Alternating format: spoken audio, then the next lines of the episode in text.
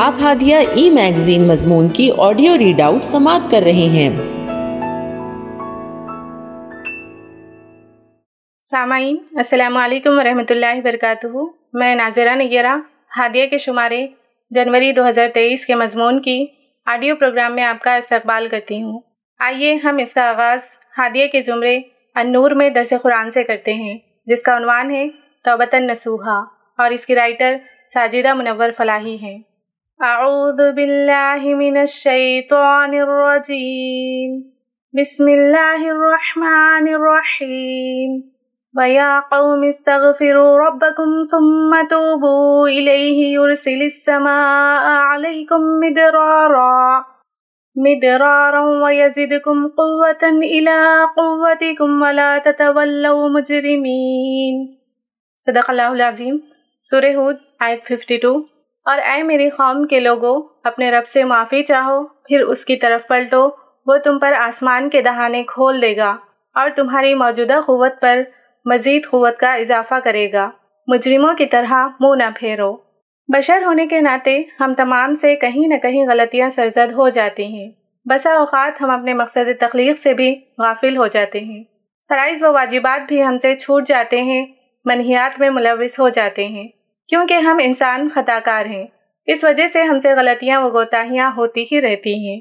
چنانچہ جس طرح سے خدا نے ہماری تخلیق کی ہے، ہمیں زندہ رکھنے کے لیے ہوا، غذا، پانی اور دیگر اسباب زندگی مہیا کیا ہے۔ اسی طرح سے اللہ سبحانہ و تعالیٰ نے ہماری روحانی زندگی کی سرسبزی و شادابی کا بھی مکمل بندوبست کیا ہے۔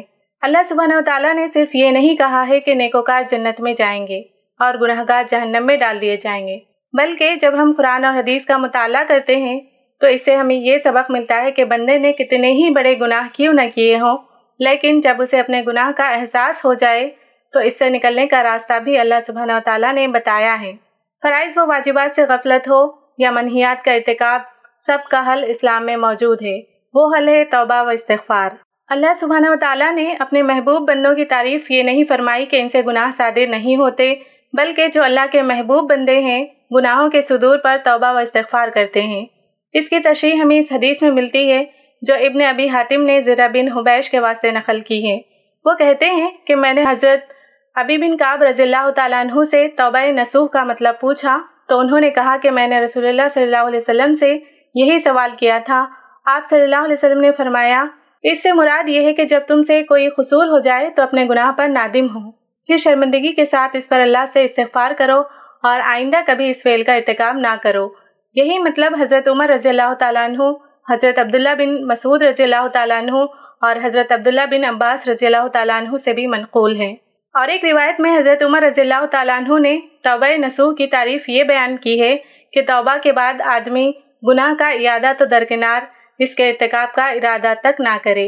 ابن جرید حضرت علی رضی اللہ تعالیٰ عنہ نے ایک مرتبہ ایک بدو کو جلدی جلدی توبہ و استغفار کے الفاظ زبان سے ادا کرتے سنا تو فرمایا، یہ توبت القاذبین ہے اس نے پوچھا، پھر صحیح توبہ کیا ہے؟ فرمایا، اس کے ساتھ چھ چیزیں ہونی چاہیے۔ نمبر ایک، جو کچھ ہو چکا ہے اس پر نادم ہو۔ نمبر دو، اپنے جن فرائض سے غفلت برتی ہو، ان کو ادا کر۔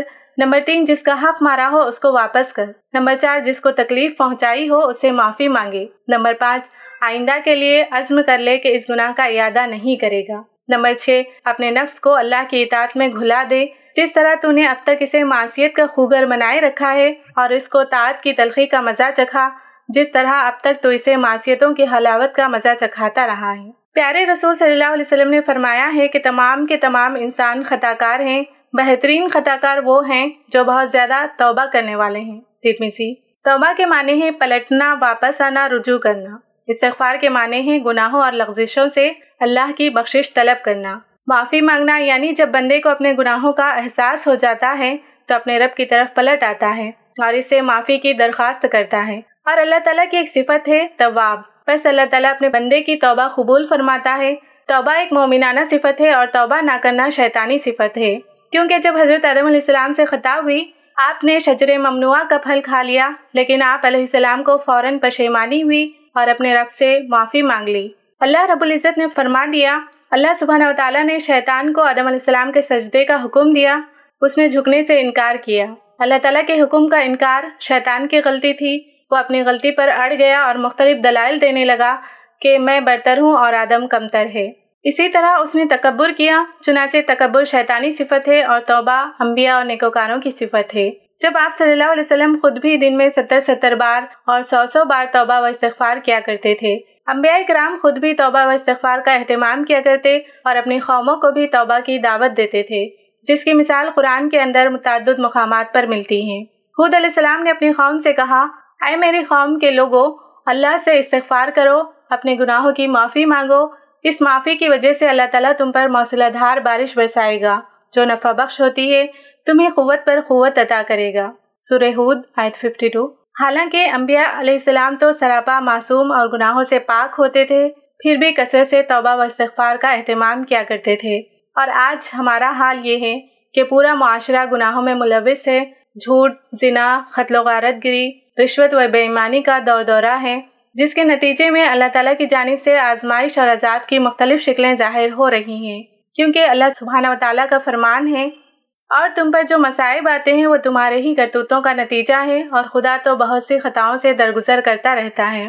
صورت الشورہ آیت تھرٹی۔ بندوں کی خطاؤں پر تنبیہ کے لیے اللہ سبحانہ و تعالیٰ چھوٹے چھوٹے عذاب نازل کرتا رہتا ہے تاکہ خواب غفلت میں پڑے ہوئے لوگ چوکنا ہو جائیں اور اپنے رب کی طرف رجوع کریں۔ آج ہم دیکھ رہے ہیں کووڈ نائنٹین کی شکل میں ایک طرح سے عذاب مسلط کر دیا گیا ہے۔ ہر انسان پریشانیوں کا شکار ہے۔ ایسی صورتحال میں لازم ہے کہ ہم اپنے رب کی طرف رجوع کریں، ایسی توبہ کریں کہ گناہوں کا تصور بھی ہمارے دل و دماغ میں نہ آئے۔ نہایت خلوص اور صدق قلب کے ساتھ توبہ کریں۔ ایسی توبہ جس کے لیے قرآن کے اندر توبتاً نسوحا کا لفظ آیا ہے۔ فرمانے باری تعالیٰ ہے، اے مومنو، خدا کے آگے سچی اور خالص توبہ کرو۔ امید ہے کہ تمہارا پروردگار تمہارے گناہوں کو تم سے دور فرما دے گا۔ سورہ تحریم، آیت نمبر ایٹ۔ توبتاً نسوحا کے چار اجزاء ہیں۔ نمبر ایک، انسان واقعی اپنے گناہ پر نادم ہو۔ نمبر دو، آئندہ گناہ سے بچنے کا عزم رکھے۔ نمبر تین، اپنی زندگی کو سدھارنے میں پوری طرح منہمک ہو جائے۔ نمبر چار، اگر کسی بندے کی حق تلفی کی ہے تو اس کا حق ادا کرے اور اس سے معافی مانگ لے۔ توبہ و استغفار کے فضائل۔ نمبر ایک، توبہ کرنے والے لوگ اللہ کے محبوب بندے بن جاتے ہیں۔ نمبر دو، توبہ کرنے والوں کی خطائیں بخش دی جاتی ہیں۔ نمبر تین، غم اور پریشانی سے نجات ملتی ہے۔ نمبر چار تنگ دستی دور کی جاتی ہے۔ نمبر پانچ، ایسی جگہ سے رزق عطا کیا جاتا ہے جہاں سے بندے کا گمان بھی نہ ہو۔ نمبر چھ، استغفار کی کثرت سے بہترین بارش کا نزول ہوتا ہے۔ نمبر سات، دل سیاہ ہونے سے محفوظ ہو جاتا ہے، جس کے متعلق پیارے رسول صلی اللہ علیہ وسلم نے ارشاد فرمایا ہے، جب بندہ کوئی گناہ کرتا ہے تو اس کے دل پر ایک سیاہ نقطہ پڑ جاتا ہے۔ اور جب وہ نادم ہو کر اپنے گناہوں سے توبہ کرتا ہے تو دھبا صاف ہو جاتا ہے۔ اگر بندہ پھر گناہ کر بیٹھے تو اس میں اضافہ کر دیا جاتا ہے۔ یہاں تک کہ وہ پورے دل پر چھا جاتا ہے۔ چنانچہ، زندگی کے جس حصے میں بھی گناہوں پر شرمساری اور ندامت کا احساس ہو، اسے خدا کی توفیق سمجھتے ہوئے توبہ و استغفار کرنا چاہیے۔ پیارے رسول صلی اللہ علیہ وسلم نے فرمایا، خدا اپنے بندے کی توبہ قبول کرتا ہے مگر سانس اکھڑنے سے پہلے پہلے۔ ترمزی صبح سے شام تک نامعلوم کتنی خطائیں ہم سے ہوتی ہیں جس کا ہمیں احساس بھی نہیں ہوتا۔ ہماری مہلت نہ جانے کب ختم ہو جائے، اس لیے ہمیں ذرا بھی غفلت نہیں برتنی چاہیے۔ سید الاستغفار کا اہتمام کرنا چاہیے، اجتماعی توبہ کا اہتمام کرنا چاہیے۔ اس خوف و حراس کے ماحول میں اجتماعی توبہ کا بالخصوص اہتمام کرنا اشد ضروری ہے۔ اے مومنو، تم سب مل کر خدا کی طرف پلٹو تاکہ تم فلاح پاؤ۔ صورت النور آئے تھرٹی ون اللہ تعالیٰ ہمیں توبۃ نسوحا کی توفیق دے۔ آمین۔ ہادیہ مضمون کی آڈیو سماعت کرنے کے لیے شکریہ۔ امید ہے کہ آپ کو پسند آیا ہوگا۔ ہمیں آپ کے مشورے کا انتظار رہے گا۔ اپنا مشورہ، تبصرہ اور مضامین editor at Hadia dot in پر ارسال کریں اور ہادیہ ای میگزین کے مضامین کو پڑھنے کے لیے website W W W dot Hadia dot in subscribe کریں۔ انشاءاللہ، ہم اگلے ہادیہ ای میگزین کے شمارے سے دلچسپ مضامین کی آڈیو لے کر حاضر ہوں گے۔ تب تک کے لیے اجازت۔ اللہ حافظ۔